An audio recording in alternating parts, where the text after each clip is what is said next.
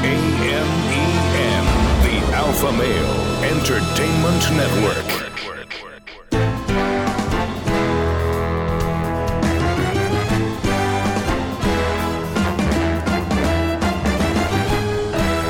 Broadcasting from Humidor 1A in the cigar city of Tampa, Florida. USA. Welcome to the Cigar Dave Show, your weekly excursion into the world of cigars, spirits, and diversions. The cigar and pleasure friendly hotlines are open. 877 Dave 007. Now, fire up a cigar and pour yourself a cocktail. It's time for the General, Cigar, Dave. This is a very special weekend. It is not just the time where we recognize the unofficial start of summer, where we grill, we go to the beach, we play golf. It's far more important. We do not celebrate Memorial Day, we observe Memorial Day. When someone comes up to you and says, Have a happy Memorial Day, please, I ask you to correct them. You observe Memorial Day, tell them there's nothing happy about Memorial Day. We pay tribute to the men and women, the fallen brave that are forever young on the battlefield that have represented this great nation. When you hear Memorial Day sales, walk into the store and say, pay respect to the men and women of our armed forces and change the name from Memorial Day sale to the start of the summer sale. We will observe Memorial Day on this very special edition of the Cigar Dave Show. Long Ash greetings and salutations, a Long Ash snappy salute, semper delectatio, always pleasure. Long live the Alpha, make America great again, make masculinity great again, screw the enemies of pleasure.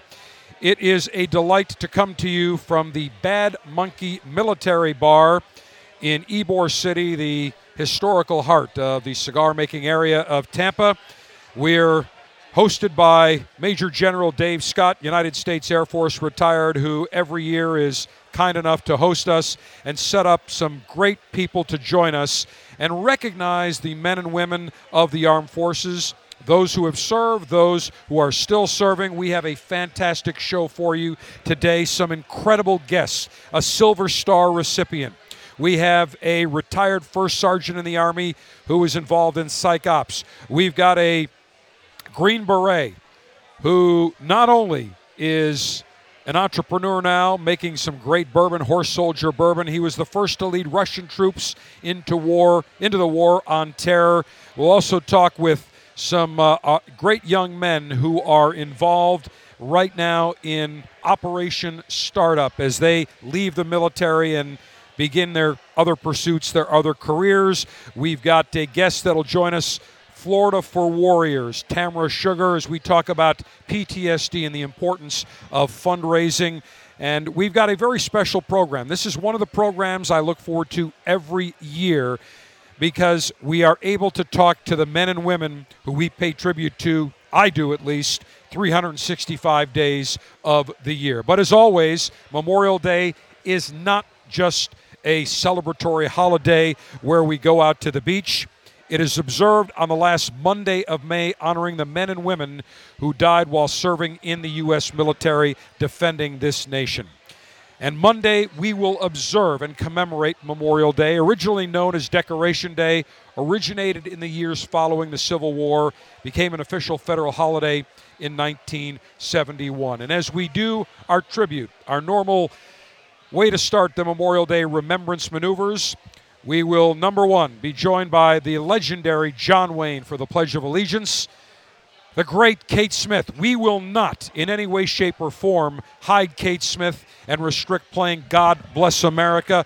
We will be joined by the great Kate Smith, God Bless America, kind of a new twist as we start Memorial Day observational maneuvers. Then the national anthem, the Star Spangled Banner, is sung by Buffalo Sabres vocalist Doug Allen. And finally, to remember our fallen brave taps. I ask you to pay tribute right now as we begin Memorial Day remembrance maneuvers. I pledge allegiance to the flag of the United States of America and to the republic for which it stands, one nation, under God, indivisible, with liberty and justice for all.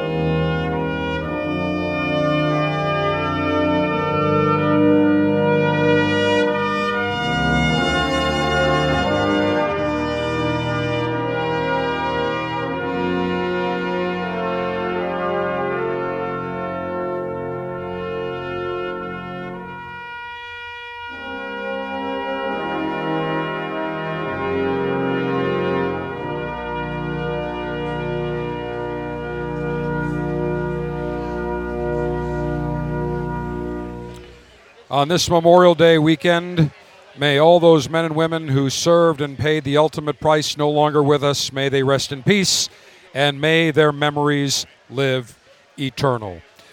I would like to welcome to our Cigar Dave Show microphones a very uh, special friend of the Cigar Dave Show, Major General Dave Scott. United States Air Force retired, also the owner proprietor of the Bad Monkey. And uh, General Scott, once again, many thanks for your wonderful hospitality and assisting us in lining up some truly great guests that we can share with our audience.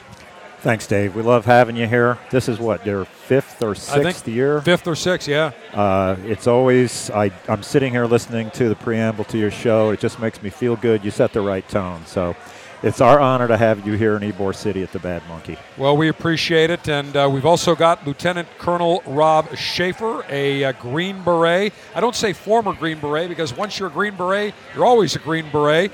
And uh, one of the owners of Horse Soldier Bourbon. And amongst the first, I think the first to lead. Now, Robert Mueller, if you're listening, stay down, stand down. The first to lead Russian troops into war, into the war on terror. The first U.S. officer in history to ever lead Russian troops in combat operations, yes. Talk about that. That is fascinating. If you remember back during Kosovo and uh, British general, I can't remember his name right now, but there was a British general, three star. Not and- Montgomery, that was WW2. Right. But uh, he, Wesley Clark at the time, who was the the NATO Supreme Commander, Right. after the Russians seized the the Russians were in Bosnia at the time. They made a lightning move into Kosovo. They seized the airport at Pristina, and uh, General Wesley Clark told the British General Jackson that he wanted him to go in and kick the Russians out of that uh, airport. And General Jackson said, "I'm not going to start World War III for you." And instead, uh, they sent me and my special forces team over there essentially to handle the Russians. And so we got the sector, which was called Kamenitsa at the time, and it was right on the border of Serbia. And at that time, the, the KLA, the, the folks over there called it the Uchaka, they were constantly attacking still. And when the Russians moved in, they essentially they thought to themselves, well, you know, this is just kind of the same thing as the Bosnians because the Russians moved in there. They seized that airport to to get a place at the table so that they could have a say in what happened in that in in, in that uh, international conflict. So the locals at the time they had no idea what the Russians were going to do. They all they knew was that the Russians were the bad guys. But our job there was to establish peace, was to make this this dangerous area into a, a, a very peaceful place again. So even though it was not technically a combat area, we were still the first special forces team in history to ever fire artillery in support of Russian troops, and the first unit since World War II to have done so. And uh, at some point or another, we established a rapport with the Russians because we pressed upon them the idea that the most important thing was making sure that we established peace. That when we finally got some good intelligence from our side, I was able to go to that Russian commander and say to him, I, I can't tell you everything, sir, but um, I'd like to have 150 of your troops tomorrow. I'd like them all to be in this place. Uh, I'm going to send two of my Green Berets with each of your groups. We're going to set up uh, corridors and we're going to take down, and we took down 12 objectives all at the same time. There was a lot of fighting. Um, there were many nights there where we would go out with the Russian troops. They'd be in a BTR in front of us. Now, what's a BTR? BTR is uh, it's one of their um, infantry carriers. It's a it, it's, it's an armored infantry carrier Okay. as it is with, with kind of like a tank, like we have Bradley's skin Right. kind of thing. So they have a BTR 80 in front, a BTR 80 in the back, and we'd be in an unarmored Humvee in the middle, and we'd have our night vision goggles on. You could watch the tracers bouncing off the front BTR. You could watch the ba- the, the tracers, the bullets. When I say tracers, um, when you're firing machine guns, you've got a bunch of normal bullets, and then you have a tracer, which is coated with phosphorus, so you can kind of see where you're aiming it. So when you see a lot of tracers coming down range, you're only seeing like one out of four, one out of five bullets. So you'd see the tracers knowing that there were a lot of bullets bouncing off the, the, the vehicle right in front of us, right right in the vehicle behind us, and nobody had ever aimed for us. But uh, that was that was the kind of thing that we were in right there. So we established a great rapport with the Russians, and then they essentially let us lead operations. And at the time, of course, nobody knew there were Green Berets or Special Operations Forces in Kosovo, so they got all the credit for it. And then, of course, they looked like heroes. And once you do something like that, then it was Katie bar the door. It was pretty much anything we wanted at that point. And we took that area from being the one of the highest uh, and most dangerous places to very quickly in just a couple of months being a very very safe place again. And how was working with the Russians? Uh, certainly, must have been a little bit antagonistic at first, but obviously by the conclusion of the mission, you were all vodka drinking buddies. But what was it like at the beginning? part of the great thing about being a Green Beret is you spend a lot of time with people from different cultures, and we we are all taught a language. It's, it's, to be a Green Beret, you have to, to be able to speak at least one language fluently. That's kind of our, you know, raison d'être. It's, it's our reason for being there. And so having a Russian speaking team means that we kind of already knew the culture, right? When I was a cadet, you know, I studied Russian history, I studied Russian culture. Uh, guys on my team were, were really big Russian speakers as well too. So when you go in and you're talking to them originally, they expect you to kind of be like, you know, big tough guys, but they don't expect you to be able to like talk to them about Pushkin or things that really get to them right away. Like I could sing Russian drinking songs to them better than they could. And that's because at the Defense Language Institute at DLI, right, they we, we have a we have a Russian choir. Now the word for choir in Russian is khor, right? So I was a big fan of the Ruski khor, right? So so but but as crazy as it sounds, you know, then later when I was, you know, hanging out with a bunch of Russians drinking a lot of, of, of vodka, when I started singing, you know, traditional Russian songs to them, That you blew know, away, I'm sure. yeah, it did, and and so that's how you build rapport with them. Lots of different countries have a different way of of of building relationships, right? So here in the United States, you know, we play golf, right? You want to do business with somebody, you go play golf or you do something else.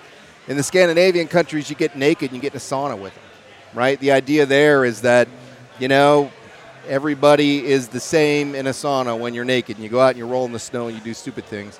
But with the Russians, it's all about drinking vodka because they know that the kind of person you really are is going to come through after you've had a lot to drink. And if I ever had a superpower in my life, it was the fact that I was able to drink copious amounts of vodka and not get completely plastered. Now, it's not that they didn't try and kill me.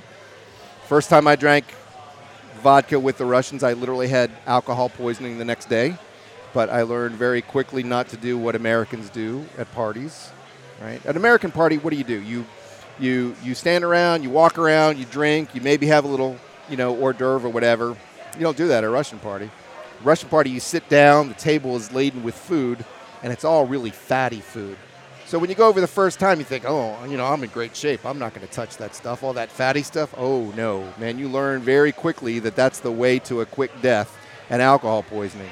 Well, I'll tell you what. Here in the U.S., I like I prefer just getting together for a cigar rather than getting naked in Scandinavian countries and going into a sauna. It's much safer, and also you've made the transition just like uh, uh, General Dave Scott, now the owner of the uh, Bad Monkey Military Bar. Real quickly before we get to litation and libation ceremony, Horse Soldier Bourbon. You, along with Scotty Neil and a group of other uh, former military men, making some fantastic bourbon whiskey. Real quickly, how is the distillery coming along and the big showplace you were building in St. Pete? Is it open yet? We are. We've restarted construction. We cut a deal with the folks who own the building so we can be part owners. We didn't want to put a whole lot of money into something where we couldn't control the rent. But we're really pleased to say that uh, last month we've only entered two contests. We entered the International Spirits Competition in San Francisco where we won five medals for our bourbon and for our rum and we won a double gold for our straight bourbon, and there were only nine double golds awarded. And which one do we have here? You're drinking the straight right now. You're right, per- drinking the double gold winner right now. All right, hold that because we are going to conduct the National Cigar Litation and Libation Ceremony on our Memorial Day obs- observational remembrance show from the Bad Monkey Military Bar in Ybor City. With an unlimited and secure supply of pleasure sticks available for the general to enjoy, it's time for National Cigar Litation Maneuvers. And I welcome Yanko Maceda of uh, uh, Tabanero Cigars, just about three doors down here from the Bad Monkey in Ybor City, keeping the tradition of cigar, handmade cigar rolling alive here in the cigar city of Tampa. Yanko, you gave me this Maceda. Tell me about this cigar. Yes, sir. First, I wanted to thank you, everybody. The way you should share, it really make me feel the freedom of this great country. Thank you. Thank you very much, both of you, for the service. Uh, well, the cigar that we have today is a Toro, a Toro versus Matador. Uh, we were trying to kill that Toro, and it's uh, it's it's come to a next level because we add Viso from Jalapa, so it's a little bit sweeter, but it's still a medium body cigar. And again, it's always tested through a Draw Master, made in the USA by Cuban artisans, especially right here in Tampa, Florida. And the wrapper on this. That is Ecuadorian sun-grown. Ecuadorian, beautiful, a nice rosado dark uh, wrapper. Thank you. Cigar altering and highly sharpened leaf exposing device. Actually, I grabbed a Palio cutter, a single edged guillotine from my uh, humidor just before I came over. Maximum BTU flame throwing and heat producing apparatus. Well, I got uh, this Bunsen burner from my buddies over at Alec Bradley. This is just, I'm telling you, you could you could roast uh, hot dogs on this thing. Just uh, got a big container, giant flame, big tank. That's what I would use today. Cigar pre-lightation checklist complete. No faults detected. Area clear of all enemies of pleasure. Approval to go throttle up in three, two, one. And as I toast the foot of this cigar, I will puff and rotate. Great draw.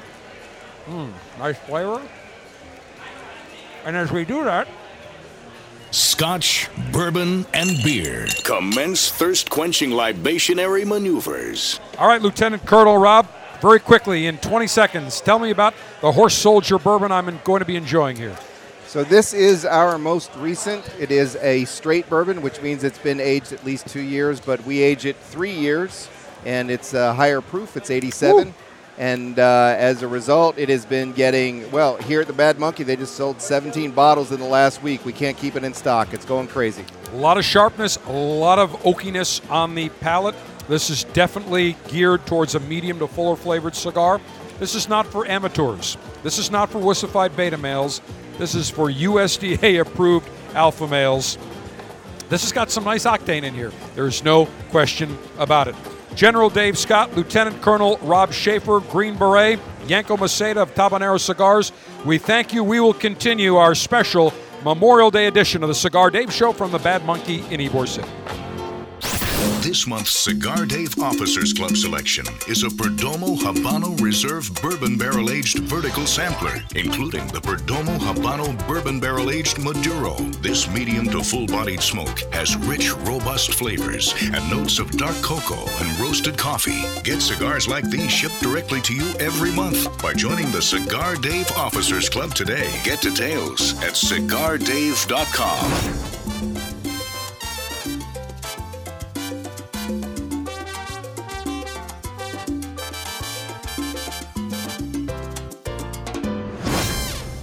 In 1964, Jose O. Padron began rolling cigars bearing his name in modest surroundings with one guiding principle always focus on quality, never on quantity. Nearly 40 years later, Padron cigars are recognized for their superior taste and majestic construction, the result of Padron controlling all aspects of the cigar making process, including planting their own seeds, growing and curing their own tobacco, and constantly supervising the rolling room. To Wall Street, it is called vertical integration. To the Padron family, it's called making great cigars. The Padron lines include the Padron 1964 Anniversary Series and the Padron Traditional line. All Padron cigars are wrapped in Nicaraguan sun grown Habano tobacco, available in natural or Maduro. Experience Padron. For your Padron retailer, call 1 800 453 5635. When Padron is on the band, quality is a matter of family honor. Surgeon General warning tobacco use increases the risk of infertility, stillbirth, and low birth weight.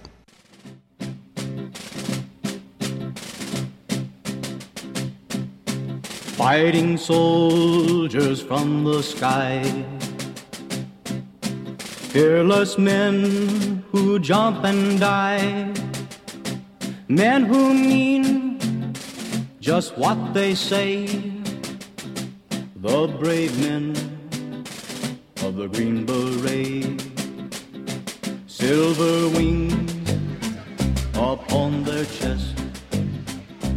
These are men. The Ballad of the Green Beret, and it's appropriate as one of our guests in this segment, continuing from the beginning of the show, Lieutenant Colonel Rob Schaefer, Green Beret, also one of the proprietors of Horse Soldier Bourbon. General Dave Scott, the proprietor of the Bad Monkey and uh, United States Air Force retired. And uh, I have to tell you, Lieutenant Colonel Rob, as soon as we started playing that, you shot right up, saluted, hand over your heart, got the pictures to prove it. Well, you know uh, that's that's one of those things. You got to stand for the national anthem, and you gotta you gotta stand for the bout of the Green Berets when you're a Green Beret. So, Outstanding. Now, uh, during the break, uh, General Scott, you told us a story in, during the first segment while Lieutenant Colonel Rob was telling his story about leading, being the first American to lead Russians post World War II in Kosovo. I noticed you were nodding your head in agreement, and you told us a great story that I think is worthy of sharing with all the uh, all of our alphas and lieutenants that are listening on this special Memorial Day edition of the Cigar Dave Show. Yeah, Dave. What I shared, you know, I'm listening to Rob, and there's a uh, there's a brotherhood among the military, the soldiers, the airmen, the sailors. If you're fighting for your nation, you don't you don't know about the politics. You really don't care. You're in there for uh, your honor, and you're fighting for the people on your right and your left, and especially a Green Beret that works by, with, and through other military organizations, you quickly gain rapport. So I'm listening to Rob. I'm a little bit older. I got the, the mission to go behind the, uh, the wall when the Soviet Union dissolved. So we were one of the first military aircraft back there. And, uh, you know, the, at that time, uh, the Soviet Union didn't uh, adhere to the international standards for aviation. So what does that mean? Well, descend to to 23,000 feet and, and maintain this vector comes across in Russian. So we grabbed one of our crewmen who spoke Russian. They didn't accept credit cards, so we had a million dollars in $20 bills in a valise. Uh, and, and we're back behind the A million dollars in 20s. Oh yeah, yeah, and uh, the EWO had to sign for it. So uh, the reason I'm bringing this up is when we land in Ashgabat, Turkmenistan, it's at kind of at the end of our, our tour. We were putting uh, diplomatic outposts in regions that we had no presence in. Most of these places were hotels, so we're, we're kind of breaking new ground, and um, the instrument approach frequencies are state secrets. So we got an Aeroflot navigator with us, and it's it's it's new. It's it's new discovery. We land in Ashgabat, and there is uh, a hero of the Soviet Union. You know the Rocky Four, Ivan, Right. big, tall, blonde. This guy's wearing a great coat, and he's got a uh, PVO Strani rocket badge. What that means is he's spent his whole life training to shoot down airplanes like the one I'm flying, and he's he's not happy. He's posted there, and it's a little rough introduction. What initially broke the ice is we've been behind the wall here for a while, and our Russian speaker now he knows not only the language but how you get business done, and you're very forceful. So he comes down and he goes right to work and he starts directing the big Russian. Rewind or fast forward this tape. Three days later, we got invited to this Russian's house, and he over vodka, like you were talking about, he breaks down in tears, and he said, "You know, uh, my whole life, I, I'm realizing now I've been lied to. My, the politics of my country have been dishonest, and I feel a greater connection with your military crew that you brought through here than I, I have to most of the people I have dealt with in my life. And I know this is as close as I'm ever going to get to your country and taste the freedom. So, you know, I don't I don't want to leave this moment. And that led to many vodkas. So, you know, the message here is pretty profound. Hate the politics, don't hate the people. Absolutely. Right. And you know, it's interesting when you do get to know them one on one. Remember, a lot of things in Russia that this is what they've heard, they've been told, they've been brain. Same thing with the Chinese Yeah. uh, military. This is what they've been told, what they've been brainwashed.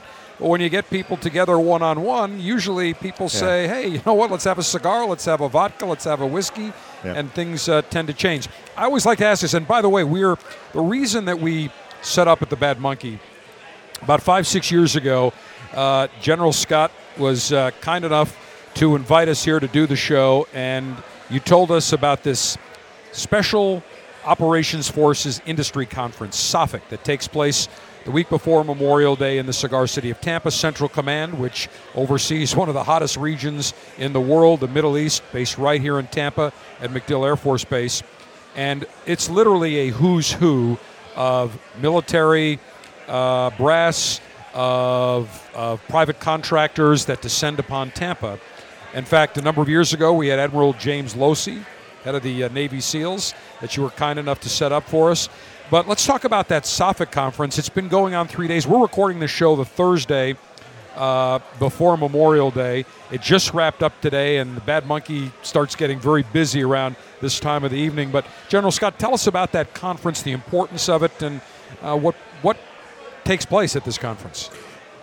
Well, the, the essence of a world class military force is, is the people.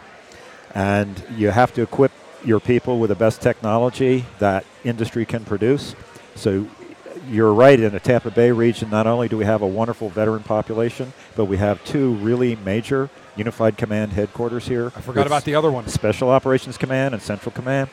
And we, uh, the Special Operations Command invites all industry in once a year to showcase the latest innovative, creative solutions to equip our warriors so that they're not getting shot in the face when they go through the door first, and they need mobility and they need connectivity, and increasingly the power of information, knowing where to be, when to be, and what's going on around you for situational awareness. So all of this now moving into a, uh, a very complex battlefield uh, environment that uh, you're difficult finding your friends and your enemies, and especially our spe- special operators go in very, very light.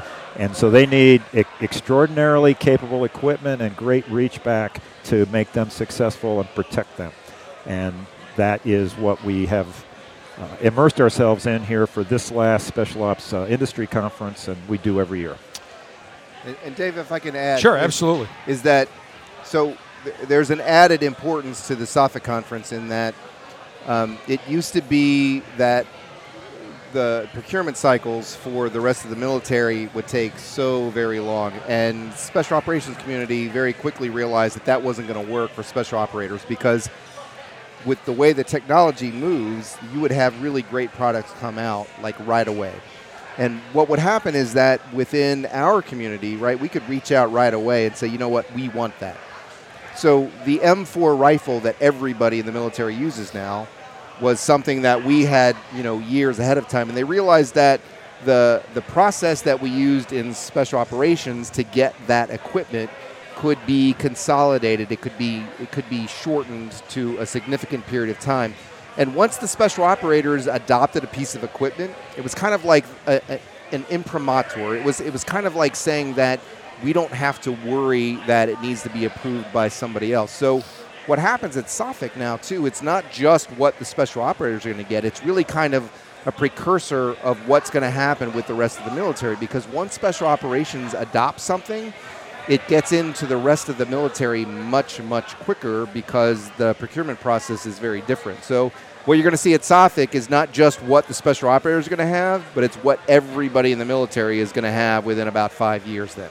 Colonel Rob Schaefer, Green Beret, and General Dave Scott, uh, our guests in this segment.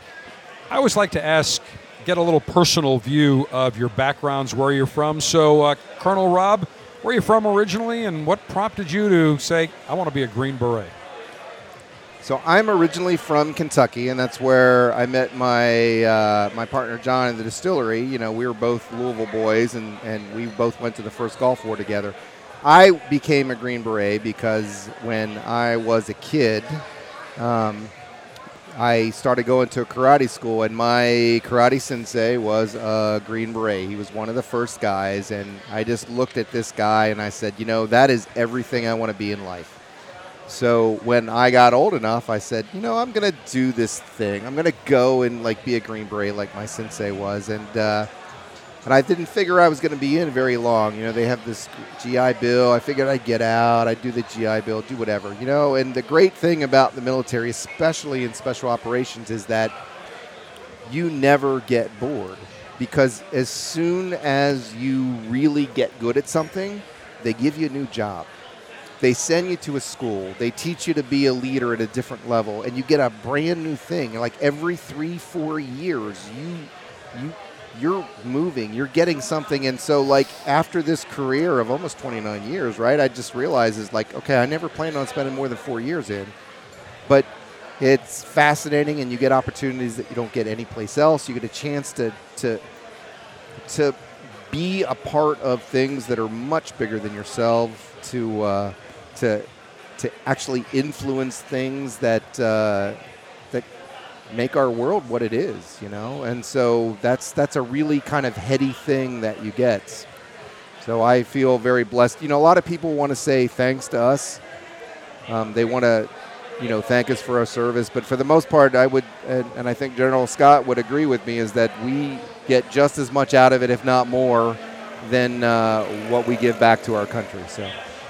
Well, we, I'm going to tell you, we appreciate your service, and uh, I always, I just find it fascinating to find out people's background. So, one thing I've just learned, you're from Louisville, not Louisville, Louisville. Louisville. Louisville. I pronounced it correctly. So, therefore, bourbon is in your blood, and it all makes sense with Horse Soldier. Absolutely. So, like you know, in the rest of the world, when you're a baby, they put milk in that bottle.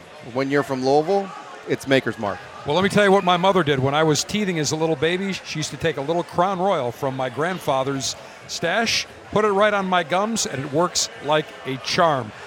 General Dave Scott, uh, tell me your background, where you're from. I think you're from Nebraska, aren't you originally? Very close, Iowa. Iowa, Iowa, nation's heartland. So tell us about your background and your career uh, in the United States Air Force.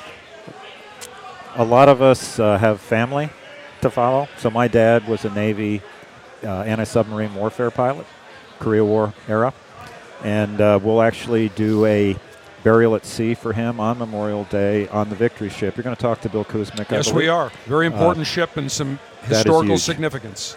So I mean, a little family there. In uh, northern Iowa, there's not a lot going on. You know, you're detasseling corn, you're pulling pig weed out, and feeding soybeans, and smelling the pig. Uh, I probably can't say that word on your show. Uh, small high school, and um, everybody's going back to the farm, and I thought it would be good to do something different. So I got to fly, and um, I'm What'd you fly? Well, behind you, I flew uh, C-130s. Is that you right there? That was me. Look at that. I, uh, looks good. So C-130 Hercules. Did you ever fly the one that had those afterburners on the back that go straight up? Yeah, the JATO bottles. Uh, JATO bottles. That's it. Martin State Airport, where I uh, uh, got my pilot's license. I'll never forget. I'm standing on the tarmac one day. I just landed. I see the C-130 taking off. I'm like, oh, that's pretty cool. And all of a sudden, the Earth started shaking, and I see this afterburner. It looked like the Saturn V rocket going straight up. That looked like quite a ride. It, it's a great airplane, and I'm a little bit different than your average Air Force officer in that I got into special ops world very early, and our term is, is joint ops, called Purple. Um, I became my squadron commander was a Green Beret. He was an Air Force officer who went through the Q course and earned a Green Beret. So he always taught us to pay attention to the ground troops. What you do in your airplane has relevance only when it helps support the mission of everybody else on this team. And one more comment on that, Dave. It's very important. You know, we we opened the show on uh, Memorial Day talking about respect for the fallen in, in a military context. But as we evolve as a society, our police officers and law enforcement and ICE and border security, Right. they are facing every bit as right. dangerous an environment as anybody on a, on a traditional battlefield. And add to that our firemen. You know, when you run into a burning building instead of away from it in order to protect your community, it's huge. So we uh, we're all, I think, the ethos is shared throughout our civilian counterparts uh, supporting our communities. 100% agree. Do you still fly at all? I don't. Well, I- you fly I- with me. We'll, I- we'll go flying together. I How's fly that? my bar. I've, I've got a ship's wheel up top there. You can come. How, how many hours ship. did you retire with? Oh man, uh, six thousand ish, somewhere around there. Well, that C-130 Hercules, one of the great airplanes. Raid on Entebbe, the Israeli, you, you get in and out quick, short fields. That really is an incredible airplane, and they're still building it today. Well, we like jumping out of it because primarily uh, it wasn't Yeah. as bad as a C-140, so a C-141. So it was a much nicer exit when we had to jump out of it. So and and the heritage goes back to the C-47, Saguni Bird. And Rob didn't tell you the uh, American Freedom Distillery boys are going to jump into Normandy this year for the 75th anniversary of D-Day. That is fantastic. Well, you know what? We're going to talk about that because we're doing a special 75th anniversary D Day show. We're the only broadcaster in America that has recognized the importance of D Day going back now, I want to say 15 years, maybe longer, 20 years. So we're very proud of that fact. D Day that changed World War II and changed the face of the planet. And a lot of those young boys uh, uh, are not only Americans but allies. They went in knowing they weren't coming out. Talk about uh, safe spaces today where kids on college campus need a safe space. If you say good morning the wrong way, there were no safe spaces, uh, you know, invading the beaches of Normandy. So, Lieutenant Colonel Rob uh, Schaefer, Green Beret, we appreciate you joining us. General Dave Scott, retired United States Air Force and proprietor, an entrepreneur now of the Bad Monkey here in Ybor. As always, many thanks for your great hospitality. We appreciate it every year. My pleasure, Dave. All right, when we come back, we'll be joined by Bill Quigley of Bunker Labs, a uh, sergeant in the Army involved in psychops, has a book coming out as we conduct our special Memorial Day observational maneuvers on this edition of the Cigar Dave Show. Never miss a minute of the show when you download the Cigar Dave mobile app for Apple, Android, and Kindle devices. You can listen to our 24 7 continuous stream of the latest show or download the recent podcasts to listen to anytime on your mobile device. Get the Cigar Dave mobile app in the App Store. Search Cigar Dave.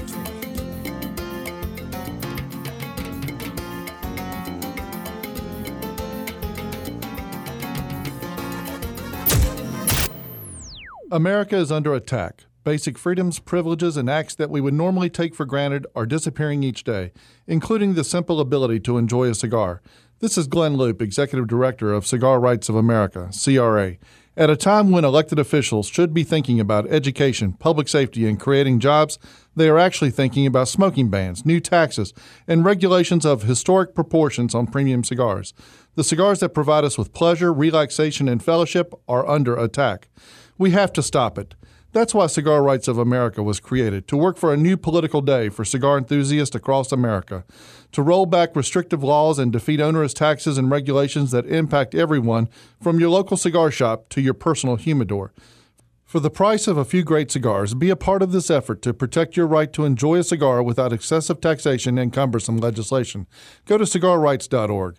Let's tell the government we've had enough. Join now, cigarrights.org. As cigar connoisseurs, we love going to our cigar retailer, walking into the humidor, checking out the sights, the aromas, seeing what's new in the world of cigars. Well, I've got a great way that you can get three magnificent cigars shipped to you every month without leaving your home or your office.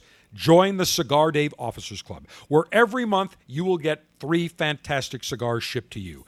For May 2019, we're featuring the Perdomo Habano Bourbon Barrel Aged Cigars, a vertical sampler of their Perdomo Habano Bourbon Barrel Aged Connecticut, Sun Grown, and Maduro. Nick Perdomo has taken the combination of bourbon and cigars to the next level. Six year old wrapper leaves, charred oak barrels, they're aged for 6 to 14 months. The results are spectacular. Even though the filler blend of Nicaraguan tobaccos is the same across all three cigars, the wrapper gives it a slightly different taste. Join the Cigar Dave Officers Club and get three great cigars delivered to you every month. Go to cigardave.com and join now.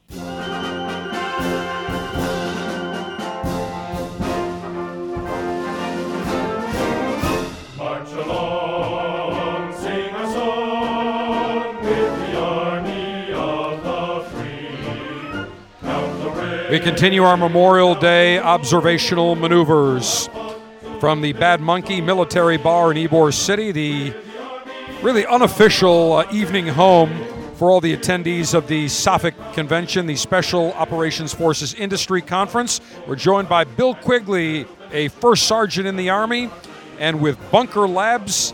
Bill, welcome. You also uh, just published a book called Innovations Florida or Innovate Florida Defense. First of all, tell me about where you're from, how you uh, began serving, and uh, what is Bunker Labs? Okay. Um, well, start from the beginning. I'm uh, originally from Portland, Oregon. Uh, grew up in the Northwest. Uh, straight out of high school, um, I joined the uh, the service. So actually, I signed up about a year even before I was eligible. So I was 17 uh, when I came in. Started my senior year of high school and um, knew that I wanted to find my own opportunities and, and go my own way.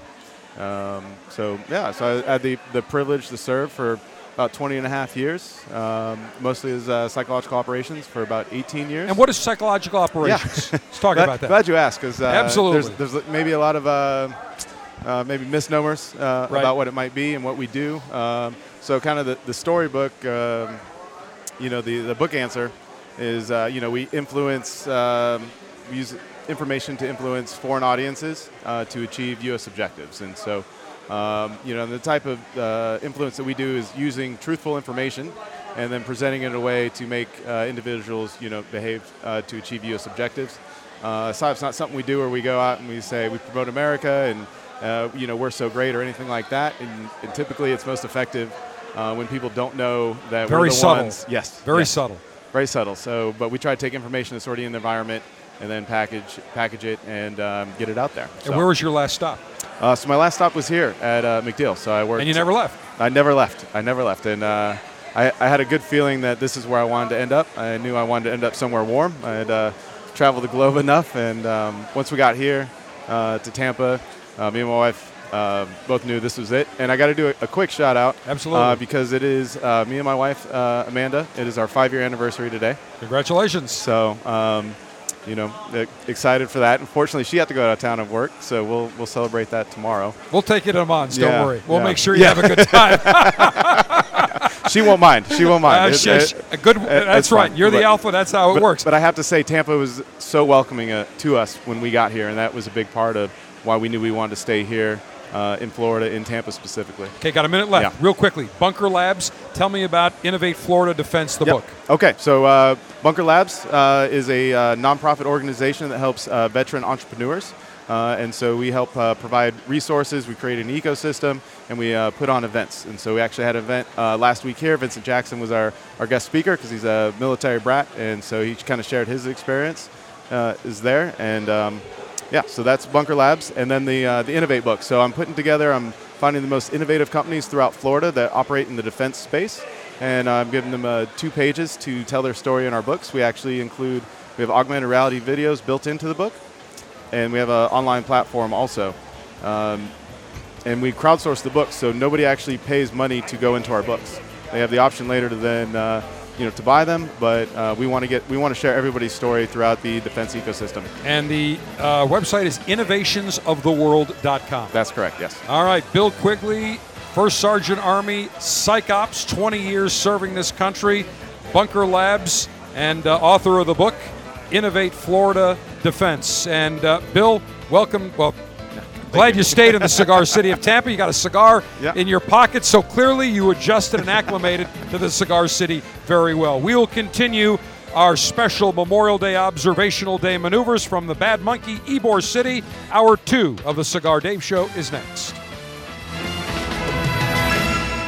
This is AMEN, the Alpha Male Entertainment Network.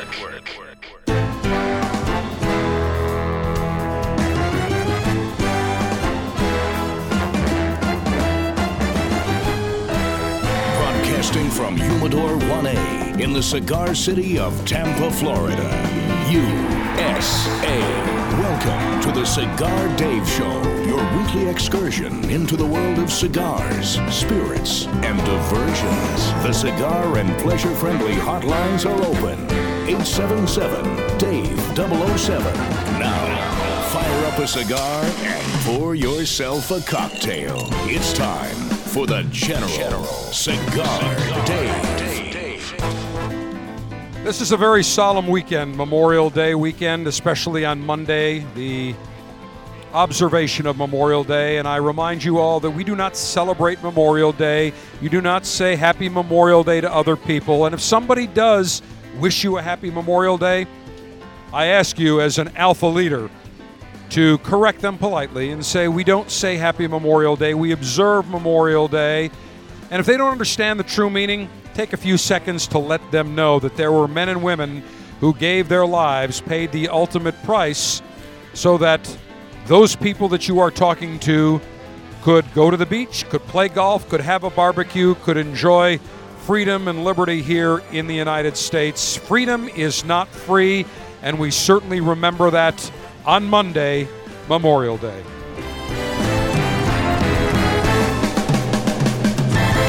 And several other items of tradition that I want to just remind you of that on Memorial Day it is customary to fly the flag at half staff until 12 noon, and then raise it to the top of the staff until sunset. And at 3 o'clock, we ask everyone, and this is an unofficial tradition, it should really be an official tradition 3 p.m., stop for a moment and uh, just remember all those members, uh, Americans that uh, paid the ultimate sacrifice, and those that serve that are no longer with us, and just remember them for a few seconds and, uh, and in your quiet way, say thank you to them.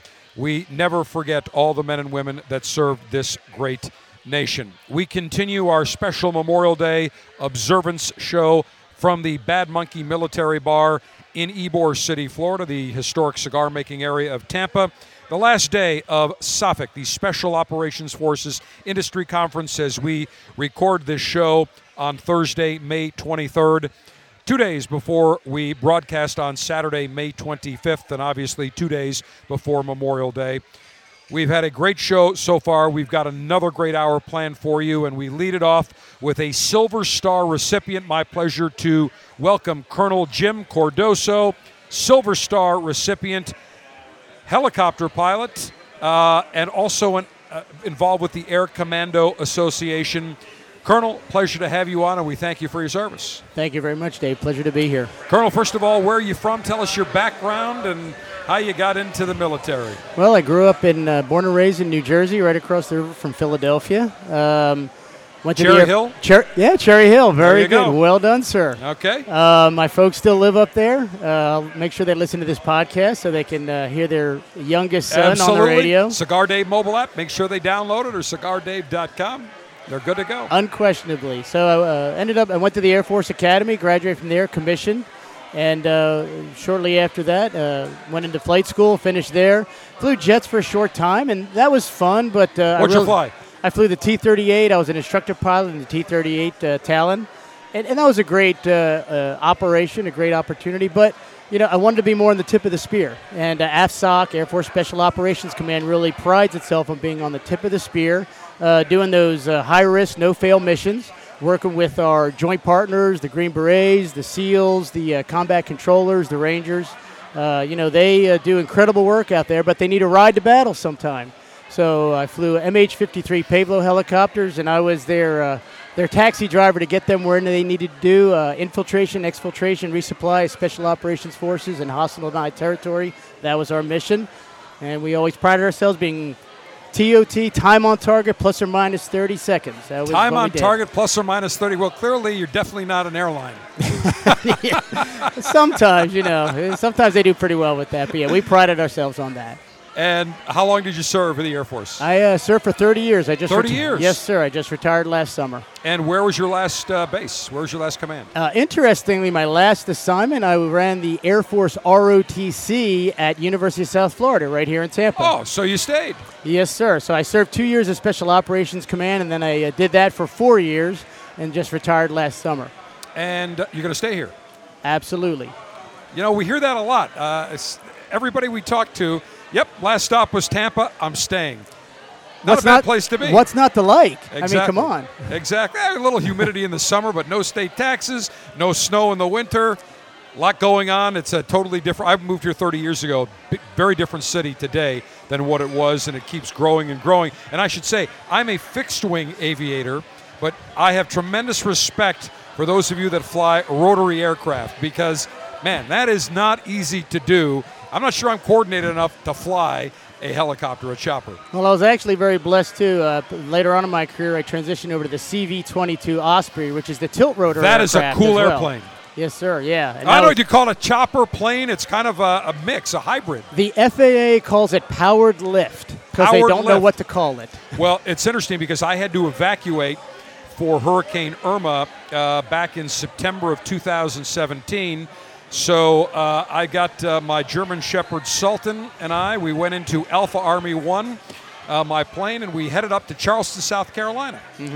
And uh, while I was there, I wanted to get out of the hotel, and the uh, FBO, the fixed base operator that I had the uh, that I landed at, was dog friendly. So I brought the dog with me, did some work, and there were a whole squadron of those powered lift devices, the At Ospreys that came in. And uh, many of them wanted to take pictures with the dog. They were great. Chatted with them. They were going down to Naples to do uh, uh, basically hurricane relief, bring in supplies. So I got to see these things fire up and how they all take off, make a lot of noise. Yes, it's it's it's, it's a machine. it is really a machine. It's a It is wondrous thing to behold. What's it like to fly? Uh, it was fantastic, especially being at the front end of it. I was initial cadre in it. Uh, actually, was the squadron commander of the first squadron in the Air Force. So, uh, surrounded by great uh, other, you know, pilots and aircrew members, and uh, it's it's neat to fly. So, as a helicopter guy, uh, helicopters are great. They have incredible mission uh, capabilities, but they don't go fast. That's They the one don't. thing a helicopter doesn't do. Right. CV-22 does go fast. So that's a nice uh, addition. And but but it's interesting because it can, it can take off straight up, correct? Yes. Yep. But I saw them using the runway, but it, they didn't use a lot of runway. No, we do that sometimes, especially if we're really heavy. We'll use the runway to, you know, get a little lift under the wings of it when we take off, and then we transition the rotors forward and go right to airplane mode, as we call it. And uh, now we're basically a turboprop aircraft. And how fast and how high? Uh, usually we flew around about 250 knots. pretty uh, fast. Yeah, we could get up to 25,000 feet max altitude. Uh, it's unpressurized aircraft, but still compared to what helicopters do. And don't get me wrong, I loved my helicopter time. I loved the crews that I worked with. Just the people I worked with was fantastic. Uh, CV-22 was a great machine, though. What altitude did you normally fly the CV-22? Uh, Cruise well, altitude. Well, well, if we were just cruising some there, we'd probably get up around 10,000 feet. But we were in a tactical environment. We usually did low level at about 200 feet above the ground. Wow, really low. Yes, sir. That is incredible. Now tell me about uh, your Silver Star uh, that was presented to you. Well, uh, about 20 years ago, I don't know if you remember, we had our uh, Operation Allied Force. That was when the uh, uh, we had an air campaign against Ser- uh, Serbia, Slobodan Milosevic. Sure. Yep. And uh, on the ni- third night of the war, uh, the uh, F-117 stealth fighter was shot down. I don't know if you remember that or any I listeners remember that. So there was a rescue uh, mission mounted to pick him up, and I was uh, on call that night, and I led the rescue to pick him up. You were TOT within 30 seconds, Uh, it was a it was a long night. It was a very uh, uh, a dynamic night. A, a, a, a combat search and rescue is always a very, very dynamic environment, trying to figure out uh, where the survivor is, trying to figure out what the enemy is doing to counter that. Because a, uh, a stealth fighter pilot shot down, that's quite a uh, a strategic value to the enemy to be able to Sure. uh, you know, to take advantage of and, and broadcast their message as well to say, hey, we were able to shoot this guy down. So it was important to the to us as a tactical team, but it was important to the country as well that we were able to repatriate him. That was pretty big. If I'm not mistaken, I think President Clinton lit a cigar on the balcony of the White House after it was announced that you were successful. Is there any better way to celebrate than with a cigar?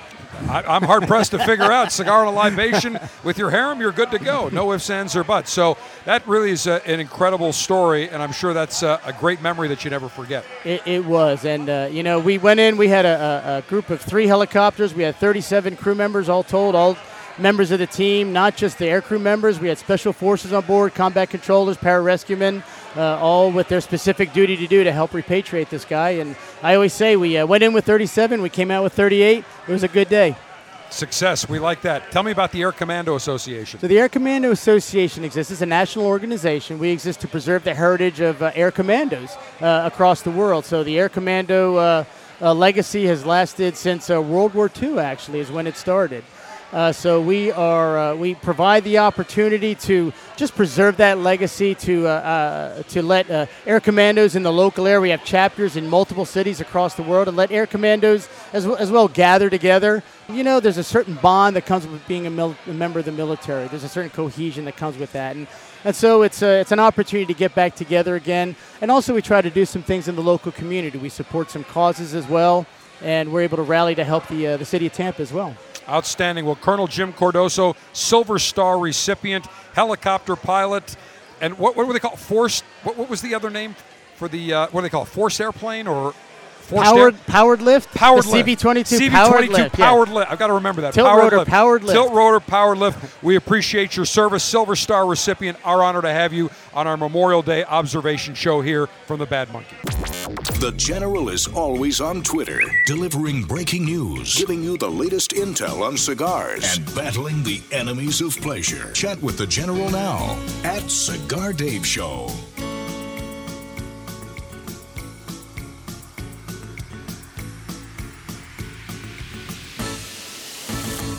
As cigar connoisseurs, we love going to our cigar retailer, walking into the humidor, checking out the sights, the aromas, seeing what's new in the world of cigars. Well, I've got a great way that you can get three magnificent cigars shipped to you every month without leaving your home or your office.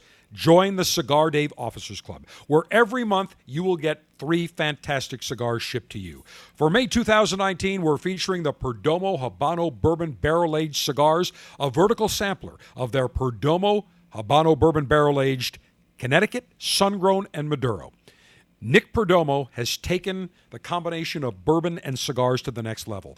Six year old wrapper leaves, charred oak barrels, they're aged for six to 14 months. The results are spectacular. Even though the filler blend of Nicaraguan tobaccos is the same across all three cigars, the wrapper gives it a slightly different taste. Join the Cigar Dave Officers Club and get three great cigars delivered to you every month. Go to cigardave.com and join now.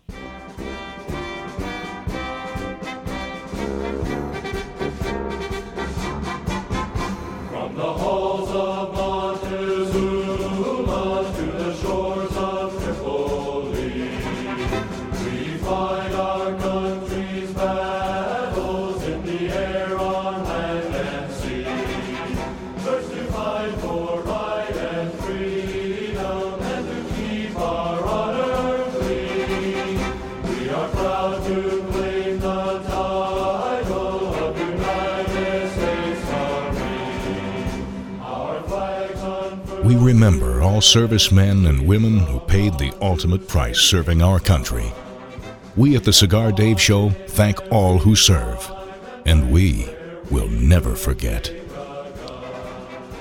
It is our Memorial Day observational maneuvers on the Cigar Dave Show from the Bad Monkey Military Bar, Ybor City, Florida, the historic cigar making area of Tampa, on the final day of the Special Operations Forces Industry Conference, SOFIC, held here in Tampa. We're going to have a little little scuffle breaking out because we've got a Marine E5 and an Army E4, and we are playing the Marine hymn. There's going to be a problem here, no ifs, ands, or buts. And it is my pleasure to welcome two men from Operation Startup, Hillsborough Community College, here in the Tampa Bay area, transitioning, how to transition or help transition uh, military members, people that are retiring into entrepreneurship. We have got Deshaun Hines, Marine E5, and Jason Hendricks, Army E4. Gentlemen, go at it. Let- don't let me stop you here. Not, go, not go a to real town fight, here. you know. Marines always win, but it's not a real. Not too much now. All right, so Deshaun, tell us about Operation Startup. It's very important. We've got a huge military retiree base here in Tampa, MacDill Air Force Base, Central Command, Special Operations Forces Command. People, when they retire, they don't leave the Tampa Bay area for good reason. So, Yes. first of all, tell me where you're from. Uh, originally, I'm from Syracuse, New York. I went to Syracuse University. I'm an Orangeman. I knew I liked you. I'm I go orange, baby. What part of Syracuse? Oh, I was from the bad side of Syracuse, uh, the southwest side. Southwest. Okay, did you ever go to a restaurant called Aunt Josie's Italian Restaurant on North Salina Street downtown? I know where it's at. All right, did you ever go to the Varsity? I no. You didn't go to the Varsity for pizza? Come on, man. Everybody goes to the Varsity. So, uh, Syracuse, and uh, when did you leave Syracuse? I left Syracuse. Hey, this is probably about maybe 2000, and went to South Carolina. Went to high school there, and joined the Marine Corps out of there. You better be an Orange fan. Absolutely, 100. percent Okay, just check. I bleed orange. We got a great coach, man, for football, Dino Babers. Jim Yes. Boeheim, weak. He needs to retire, but we won't get into that. All right, so you're from Syracuse originally and uh, South Carolina, and then tell me you enlisted in the Marines. Yes, uh, I went into the United States Marine Corps uh, right out of high school. I knew that if I, if I went to college, I was going to drop out because I was bored with school. So I decided to go and do something, uh, serve my country. I originally, uh, the reason why I went in because I saw the guy coming out of the water in the poster, and I said I wanted to be that guy. I uh, didn't realize the training that it took to do that, uh, but once I found that out, I quickly was like, you know what, this is real. So I uh, decided to go in as a combat engineer. Served uh, eight years, four months, 27 days. And uh, after I got out of the Marine Corps, I decided to uh, take my luck with school. And God was so blessed to meet Andy and Beth, and uh, was part of the, uh, you know, their guinea pig uh, when it comes to starting up Operation Startup, the entrepreneurship program at HCC. So when you left So- the, when you retired from the military, your final stop was here in Tampa. Yes, it was. At MacDill. Uh, no, no. I uh, my final stop was Chesapeake, Virginia, security Chesapeake, forces. okay.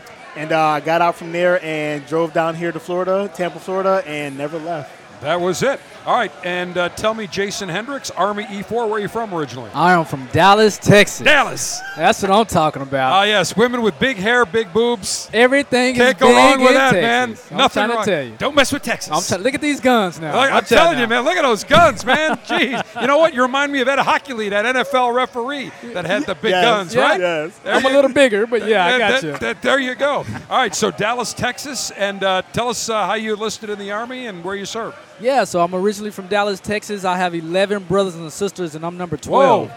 Yeah, I come from a very big family. Um, my brothers went into the military, so I decided I want to follow his footsteps. So I enlisted into the military uh, straight out of high school. Once I made that uh, transition into the military, I went in as a 13 Delta field artillery uh, specialist, where we uh, blew up a few things. Nice. Once I, and he's uh, got a big smile saying that. when you're artillery, you can't do nothing but smile while you're blowing it up. That's right. uh, once I transitioned out of the military, um, I, I worked a recruiting uh, company at Epic Health Services, and I built a program for them. And I realized, you know, I'm an entrepreneur. Um, so then, me and my wife, who wanted to travel, so we put a few states in a hat, and uh, we poured out Tampa, Florida. I got here, started with Operation Startup. I had a thousand ideas.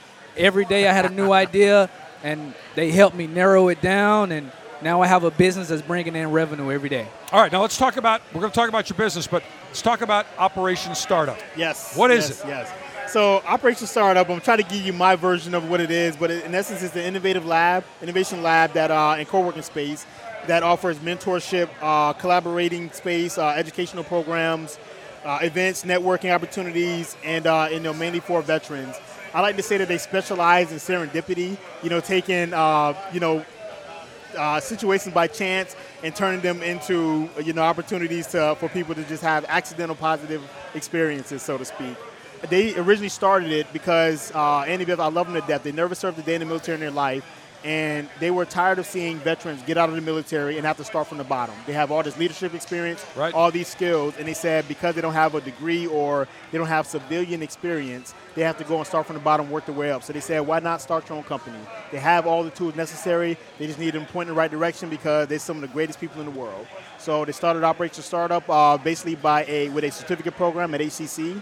With specifically for veterans, and then they ended up uh, realizing how great what a, a great thing that they had, and grew it into a successful business that uh, constantly brings veterans, uh, help them with transitioning and helping them start their own companies. Even if they don't start a company, it helps them with transitioning at the very least. So, Deshaun, you're one of the instructors there. Uh, no, I was. Uh, you're a went- graduate. I'm a graduate. Yes, You're a I went through the program, and uh, now work at HCC, helping other veterans get into the program and uh, using the benefits to get in the program. So Outstanding. All right, so Jason, you say you're bringing in revenue every day. Does your business have anything to do with blowing things up? You know what? Uh, maybe people's smiles, right? All right, there you That's go. That's about it. All right, so tell me about your business. Yeah, so uh, I have a gifting platform that allows users uh, to use my platform to uh, buy gifts for their recipient. A lot of our customers consider us like the Uber Eats for gift giving. Okay. You know, so with a lot of people, they forget birthdays and holidays, and they remember at the last minute. Oh, snaps! It's my wife's birthday. You know, Right. so they call me up and, hey, can you go to Dillard's and pick up her a bag and some shoes and deliver it to a job? And so we send out a driver out to pick up that item and and to put a smile on his wife's face. So you're like a gift concierge. You, you got it. You know what? I think I'm gonna change the name to Gift Concierge. Well, what's the name of the company It's now? Forgot or Not. Forgot or not. Forgot okay, or Not. and what's the website? www.forgotornot.com. Forgotornot.com. You got it. I like that. So basically, is this just in Tampa or anywhere? It's in only in the Tampa, uh, Tampa Bay area. area right now. Gotcha. So when did you start this? I started this. I joined the program. I went through their veterans program, and then I went through their certificate program where Deshaun helped me enroll into it. Uh, so I I, re- I launched it uh, on Mother's Day. Um, so we've been in operations for about a few weeks. And it, obviously, you're bringing in revenue. You Bringing said. in revenue. It's a big need here in Tampa. For some reason, man, forget. Gee, that's shocking, right? he is driven. But you know what? No that's a one fooled that's a great idea because we get busy and say, oh, you know what? What am I going to go get or whatever? I got to schlep into the mall. So I call you or go online, and what happens? You fill out what the, who that's for, what you need, how much you want to spend, and and how do you charge for the service? By the hour? By the by the gift giving? How does it it's, go? It's the as far as the pricing structure is forty nine dollars for a same day delivery. Uh, Oh, but for really? those people who are on the platform, uh, it's thirty five dollars. Beautiful. So basically, I can go on your website and I can say what I'm looking for, And do you send pictures to the person saying, "Hey, this is what we've got in mind"? You got it. It's like, you, you sure we haven't done business already before? Listen, we have not. We have not, but we will.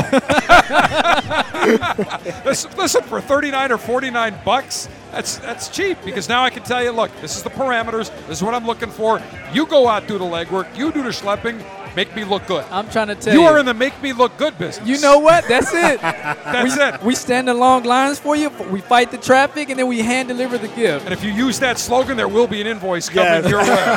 and by the way, I should say, these guys are so big, they've got their own photographer coming along. and actually, it's Jason's uh, brother, Deshaun Hines, Jason Hendricks, Operation Startup, Transition to Entrepreneurship. Gentlemen, congratulations. Thanks for joining us.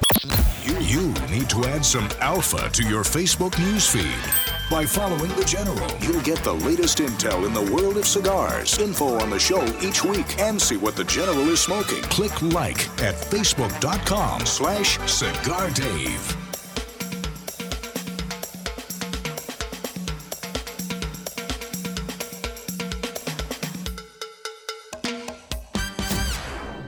In 1964, Jose O. Padron began rolling cigars bearing his name in modest surroundings with one guiding principle always focus on quality, never on quantity. Nearly 40 years later, Padron cigars are recognized for their superior taste and majestic construction, the result of Padron controlling all aspects of the cigar making process, including planting their own seeds, growing and curing their own tobacco, and constantly supervising the rolling room. To Wall Street, it is called vertical integration. To the Padron family, it's called making great cigars. The Padron lines include the Padron 1964 Anniversary Series and the Padron Traditional line. All Padron cigars are wrapped in Nicaraguan sun grown Habano tobacco, available in natural or Maduro. Experience Padron. For your Padron retailer, call 1 800 453 5635. When Padron is on the band, quality is a matter of family honor. Surgeon General warning tobacco use increases the risk of infertility, stillbirth, and low birth weight.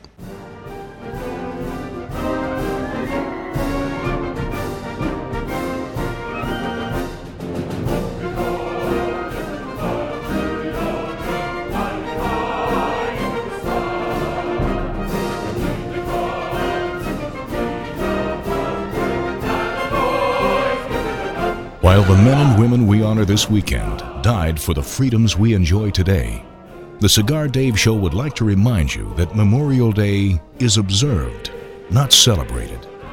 So while you enjoy the holiday weekend, never forget the sacrifices our soldiers made, preserving our way of life. Our Memorial Day ob- observance show here from the Bad Monkey Military Bar in Ybor City, the historic cigar making area of Tampa. Last night of the Special Operations Forces Industry Conference, SOFIC, as we are recording our Memorial Day show on Thursday, May 23rd. Our access to incredible guests that we have had so far on the show, really unparalleled, and it's such a high honor to be able to speak to members of the military, retired uh, members of the military, talk about their service, where they're from, and I know that you enjoy hearing their background, hearing about them and how they have served this great country. And uh, Colonel Jim Cardoso, a perfect example, Silver Star recipient, incredible story going in uh, 20 years ago into a uh, hot zone to bring back one of our uh, missing or, or uh, shot down uh, crew members from the Air Force. Now, there is a tradition on Memorial Day before we go to our last segment that I do want to spend just a couple of minutes discussing. In World War I, 1915, following the Second Battle of Ypres, Lieutenant Colonel John McCrae, a physician with the Canadian Expeditionary Force, wrote the poem In Flanders Fields. And its opening line refers to the fields of poppies that grew among the soldiers' graves in Flanders. In 1918, inspired by the poem In Flanders Fields, Moina Michael, a YWCA worker, attended a YWCA Overseas War Secretary Conference wearing a silk poppy pinned to her coat and distributed over two dozen more to others present. In 1920, the National American Legion adopted it as their official symbol of remembrance. And Moina created her own poem, and I will read it and share it for you now. We cherish too the poppy red that grows on fields where valor led. It seems to signal to the skies that blood of heroes never dies. And you will see many people on Memorial Day. Mostly you'll see Canadians and Brits. I know Mick the Brit always wears the red poppy in uh, for Memorial Day or to remember the fallen brave. And I'd like to see more of us here in the United States do that. She conceived of the idea to wear the red poppies on Memorial Day to honor those who died serving the nation during war. Again, she was the first to wear one. She sold the poppies to her friends and coworkers with the money going to benefit servicemen in need. Later, a woman named Madame Guerin from France was visiting the United States, learned of this new custom started by Ms. Michael, and when she returned to France, she made artificial red poppies, raised money for war children, widowed women. The tradition spread to other countries, and we see that tradition still today. So I'm going to try to locate a red poppy, and on Memorial Day, I'm going to wear one. Maybe you will find one. But a very interesting footnote to Memorial Day. And again, I remind you that on Memorial Day, it is customary to raise the flag at half staff until 12 noon. And then at noon, raise it to the stop, top of the staff until sunset. At 3 p.m., we ask that you stop just for a moment of silence to pay tribute and memorialize all those men and women that are forever young on the battlefield and those men and women who served this nation who are no longer with us. I just read a story about a, an honor flight World War II veteran, I believe in his late 90s, was coming back, and I can't remember where it was from, but uh, they were coming back from the visit, and he passed away on the airplane. And we are losing so many of our World War II veterans. It is appropriate that we honor them. They are literally a dying breed, the greatest generation and I reflect back to what we hear recently, where we hear these college students, these 18, 19, 20 year olds, 21 year olds, saying they need a safe space because they were triggered by someone who has a different opinion that they do. They need a safe space, that they feel triggered, they feel violated. Well, I have to chuckle, I have to laugh because there were 16, 17, and 18 year old boys who were unloading their boats storming the shores, the beaches of Normandy. There was no safe space. The Nazis built the greatest war machine probably in world history until the Allied forces came around and the Americans. And they fortified the shore of France, the Atlantic Wall, so heavily and so mightily that most people said it couldn't be done. You cannot storm those beaches. But the Americans, the Canadians, the Brits, the Allied forces did. Many of them knew they were going in to die. And when we see the video today, or not the video, but the films, and we see the carnage and the bloodshed and the number of our boys that were lost, there was no safe space back in World War II. There are no safe spaces in the Korean War, in Vietnam, in uh, Desert Storm, in Iraq, in Afghanistan, around the world. So when I hear these pathetic, wussified, beta, baby snowflake students saying that they're triggered, they need a safe space, they're not the greatest generation, they're the weakest generation. So on this Memorial Day weekend, I salute and I remember and pay tribute to all those men and women as well that served our nation May they all rest in peace. When we come back for the final and concluding segment of this Memorial Day Remembrance edition of the Cigar Dave Show, we'll be joined by Navy veteran Bill Kuzmic, who uh, runs the American Victory Ship, oversees the Great American Victory Ship that has been restored here in the cigar city of Tampa. They've got a very special D Day drop and a D Day remembrance, and we have a very special announcement about our D Day show that we will tell you about when we continue from the Bad Monkey here in Ybor City. The Cigar Dave Officers Club selection this month is a Perdomo Habano Reserve Bourbon Barrel Aged Vertical Sampler, including the Perdomo Habano Bourbon Barrel Aged Connecticut. This medium bodied Ecuadorian Connecticut wrapper offers a rich, creamy smoke with a buttery smooth finish. Want these cigars shipped directly to you each month? Log on to cigardave.com to join the Officers Club.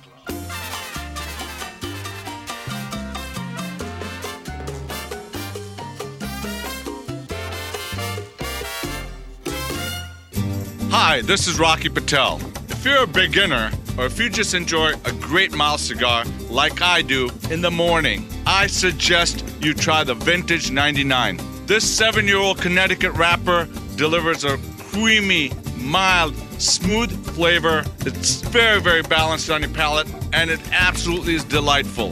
Tons of flavor, a perfect draw, and an incredible ash. This cigar is smooth. It will entice you to enjoying more and more of the vintage 99s. It's just a nice, great, balanced, smooth cigar. Look for it, the oldest Connecticut shape in the market today.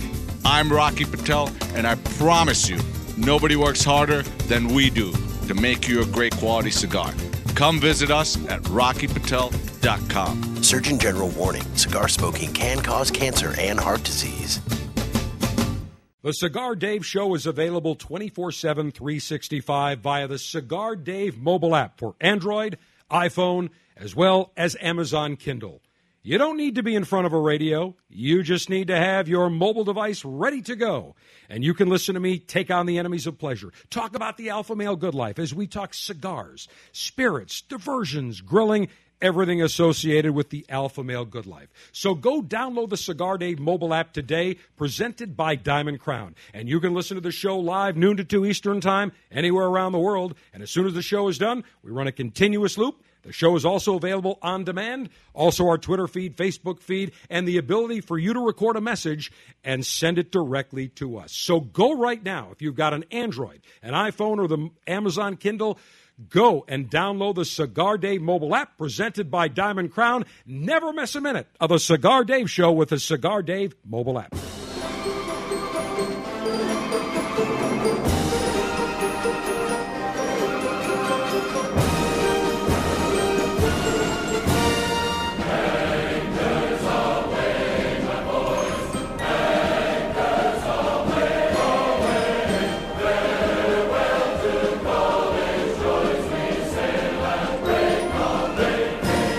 While for many, Memorial Day has come to mean the unofficial start of summer, at the Cigar Dave Show, we never forget the true reason for the holiday honoring those who made the ultimate sacrifice for the United States of America.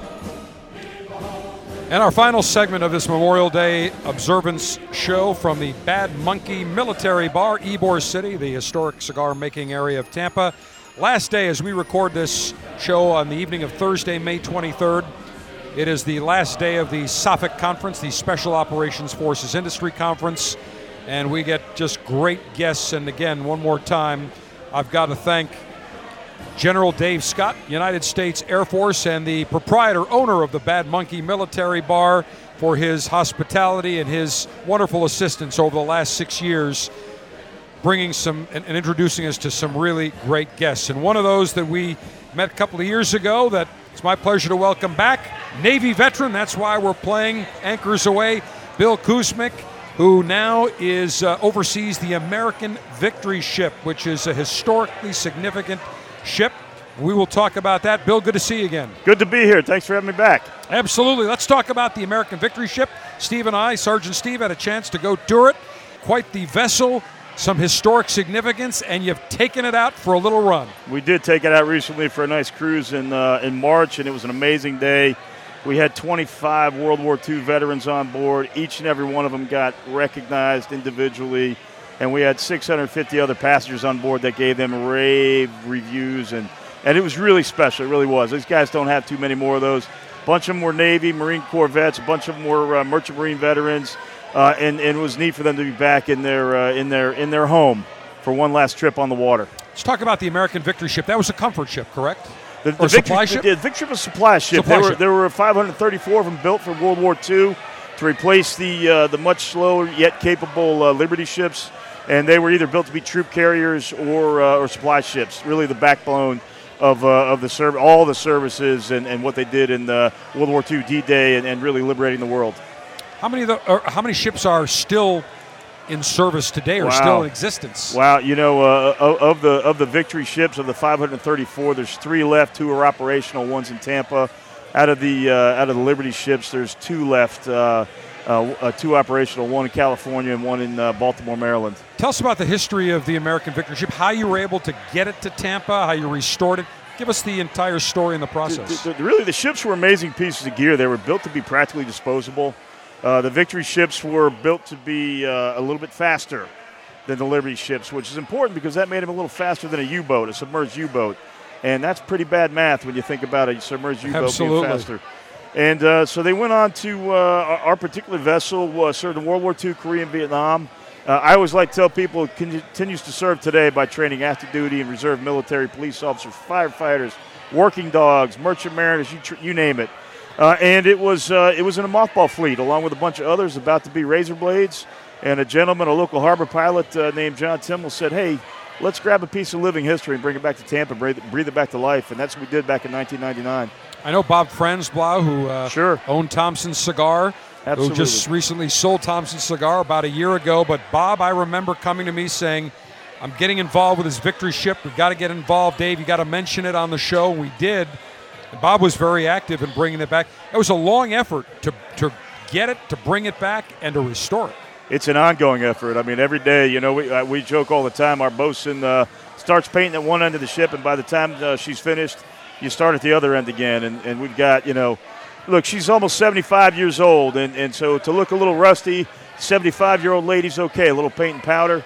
But at the end of the day, uh, we, you know, we, we, we have to step up as a community, just like we recognize our veterans, recognize this this tangible piece to our past, and step up and support her and get her operational again. It really is. It's testimony to the greatest generation you mentioned earlier in your show. Um, hey, we don't have many victory gardens anymore. We don't have people stepping up and their sons and daughters going off in the service. They do, but not to that great that the great number. And uh, I think it behooves us to keep this kind of history alive. So the American Victory ship is docked right uh, in the port of Tampa. Yep. And how has the port been to deal with? Have they been You, you know. I, I think I think we're a piece of the port community and the military community. Tampa, both very strong pieces of the community. Um, I, I, I think, uh, as a general rule, ships are tough to uh, get behind and support. Not because people don't want to, but because it's a tremendous undertaking. So uh, we have the support of the community. We need a broader support of the community, without a doubt. We've got talented men and women that come every day to help out. We've got talented folks who want to support us in every way, shape, and form. But we need the community at large to be aware of what we what we represent and how we're a lifelink to that past uh, war service. So tell me uh, how you got involved with the American Victory ship because uh, it's labor of love for you. No, it is. I think so. We got it here tonight. A little cigars and alcohol probably played a little little portion. Uh, Naval Academy graduate, uh, one of my fellow, fellow alumni, uh, gentleman, uh, a, uh, a, a, a now recently and respectfully deceased admiral said, "I've got something I want you to see, I want you to get a part of," and I became uh, uh, one of the young guns on the board of directors. And they said to me at one point, "Hey, uh, we got some deck plate leadership. We need your help." And I said, "I'll do it for six months while you find somebody else." And that was about ten years ago. Still, still there. Still plugging away. Still there. And now people can actually, you can have parties on board Absolutely. and celebrations, and you've done many of those. We had a fantastic one for Spec Ops conference the other night. We had 500 people on board, a live band. Uh, the Bad Monkey provided the uh, beer, wine, alcohol. Mission Barbecue, another tremendous organization, provided food for everybody. And yeah, we throw great events. No place better on the waterfront to, to be than the American Victory. A couple of things. First of all, you've got some guys that are involved in a D-Day drop.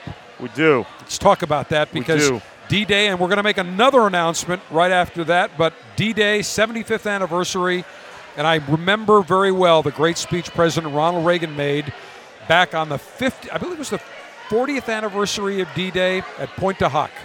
40th anniversary. Yeah, amazing place. And I remember, you know, why. Why did they do it? And my mother and father visited Normandy. My mother said, I looked at Pointe du Hoc. Pointe du Hoc. She said, I couldn't. How did these Rangers get up there? How did they? How did they do it? Just incredible. But they did it. They did it, and, and I myself have been out there to visit, and it's really it's amazing. Everything from the beaches of Normandy to, to the cliffs of du Hoc, and the uh, how did they do it? greatest generation. You said it already. You got I, it. know, I don't think they ever doubted themselves, and I, I think that's a big part of it. And you know, you mentioned the the, the, the guys from uh, American Freedom Distillery who are a tremendous group of Green Berets, become tremendous uh, uh, supporters of the Victory Ship, and we're happy to kind of support them with an effort recently to get their story out there. We did a, a, a whiskey and war stories event on the fantail of the ship and got them to tell their story. And we had some World War II heroes on board that night talking about what they did on those those great days. And those guys are going to make another jump. I hope their knees hold up. They're going to make another jump into into Normandy on D-Day. Well, we had Green Beret Lieutenant Colonel uh, Rob Schaefer Yeah. on, and they're going. They're, They're- jumping. they're- they're going. They're going. And in fact, we are going to have it. We're going to interview his crew, all the men that are going to be jumping for the 75th anniversary. They're it. I mean, they are the lead jumpers Yeah. for this thing. That's big. Coming from Yeah. Tampa, we're going to record uh, them before they go next week, and we are going to uh, run that. Uh, we'll probably run it next week. But the other thing I want to mention is big announcement right now. We're going to be recording our D-Day 75th anniversary show right from the American Victory Ship. And General Scott's going to be there. You're going to be Absolutely. there. We've got some great interviews from. We actually have one that we did who he's no longer with us, but the World War II Museum in New Orleans helped get it up. He was one of the first paratroopers in behind enemy lines, and we're going to replay that uh, interview. We've got a number of just great interviews that we've got, but we're the. I'm proud to say that in the past we've been the only broadcaster, the only radio or television show that has remembered the importance and significance of D-Day. Nobody else has. You barely get a mention on uh, on any of the news programs. We cannot forget the importance and significance of that. That's why I say in the public schools there should be a mandatory year of World War II history. We don't have it. We don't have it. And really, you think about this, this is the 75th anniversary of that day. And, and again, having been there and you've been there, it's it's awe inspiring to be on those shores and look at those cliffs. You do, you look up, you look down, you say, how the hell did somebody do this? You know, I think we all consider ourselves patriots, but climbing that damn cliff takes a tremendous set of you know what. And they did it. They did it uh, While being shot at. Yeah, while being shot at in a, in a, in an awkward angle. Let me just tell you. You got it. Now I have not been there, my mother and father, but I that is on my list. Within the next year, I am going to go. And my mother said when she was there, you know, they have steps to go down, and she said, "I've got to go down." Something compelled her to go right to the beach. Yeah. She found a bag and took the sand and brought it back. Gave some to my sisters, some Yeah. to me. Has some at, at her home. She said something compelled me, and when I looked at those cliffs, she said, "I don't know how they how they did it." And she said it was a gray, gloomy day, similar to the day uh, on June 6, 1944. And she said she could almost replay and see what was going on. She said when you went to the, cement, uh, the uh, cemetery, Beautiful place. the, she said just just hallowed grounds and is American territory. She said is just. Uh, she said you almost have tears. Nobody says anything. No. It's pitch quiet. It is. It's pitch quiet. It's very respectful. And I think what always touched me a little bit was you look around and there's a lot of named uh, names on those those uh, tombstones, and every once in a while, more more often than you might realize, one will just say, "Here lies a soldier known, known but to God." Yeah. And it, touches you because there's Absolutely. there's something that happened there, and and, and it's. It's sovereign U.S. territory uh, that, that we that we proudly uh, uh, control, and um, 75th is important because there's not going to be another major anniversary where there's going to be a lot of these guys around. Nope, there, there's not, and many of them now are already into their late, really past into their 90s. The guys who were cheating are into their 90s. You know, the guys correct. who told the government I was 17 when I was 16. That's right, or even think less about that. That's right. There were guys 16 who said, "Yeah, I'm 18." Yeah. And that, again, we talk about the safe space millennial. Not all millennials. We got tremendous numbers of millennials Absolutely. that are serving today. I don't want to paint a broad brush, but you can pick them out. We talked about it. you can pick them Yeah. out in 10 seconds. Yeah. But when you, again, you go back and you see the sacrifice that they made. These at the time they. They didn't need to be drafted. They said, "I'm going." Yeah. 16 years old, they're going, and as you say, many of them, they don't know that they're just they're there. No one but the God. No, that's exactly right. And and when you see these movies and watch what happened, I'm always I don't say fascinated, but I'm just enamored by the bravery of these young boys. You know, and the, the we're going to play next week or two weeks. On, we're going to, by the way, we're going to do our D-Day show two days afterward on June 8th. And the reason being is on June 6th, there's big commemorations on the American Victory Yeah. Ship, and we want to be there for that. Yeah. No. So, but when you hear at the time General Dwight D. Eisenhower, the Allied commander, saying, We're launching a noble mission. You know, you get chills even to this day mm-hmm. when you hear that, and you imagine what they must have been thinking when they heard that the night before. Mm-hmm. Major bravery. Hey, no ifs, ands, or buts. Look, look to your left, look to your right. One of them's not making Absolutely. it American Victory Ship, give me the website. back. www.americanvictory.org. Of course, we're on Facebook, American Victory as well. Visit us, help us out. We got great things going on, and we're a proud supporter of our military community. Bill Kuzmic, Lieutenant Navy, retired, oversees the American Victory Ship here in Tampa. We will be there on June 6th to record our 75th anniversary D Day show. We appreciate all your great effort. And I want to thank everyone that was on Lieutenant Colonel Rob Schaefer, General Dave Scott, Colonel Jim Cardoso, Bill Quigley. Uh, we had uh, Bill Kuzmic, who just joined us. We had Jason Hendricks, Deshaun Hines, everyone that joined us on this Memorial Day observational edition of the Cigar Dave Show. Cigar Dave, the General, saying, Mayor Humidor always be full, Mayor Cutter always be sharp, Mayor Ashby extra, extra long. Semper Delecte Show, always pleasure. Long live the Alpha. And on Monday, I ask you to pause, remember, pay tribute to all those men and women that paid the ultimate sacrifice. May they rest in peace. May their memories live forever.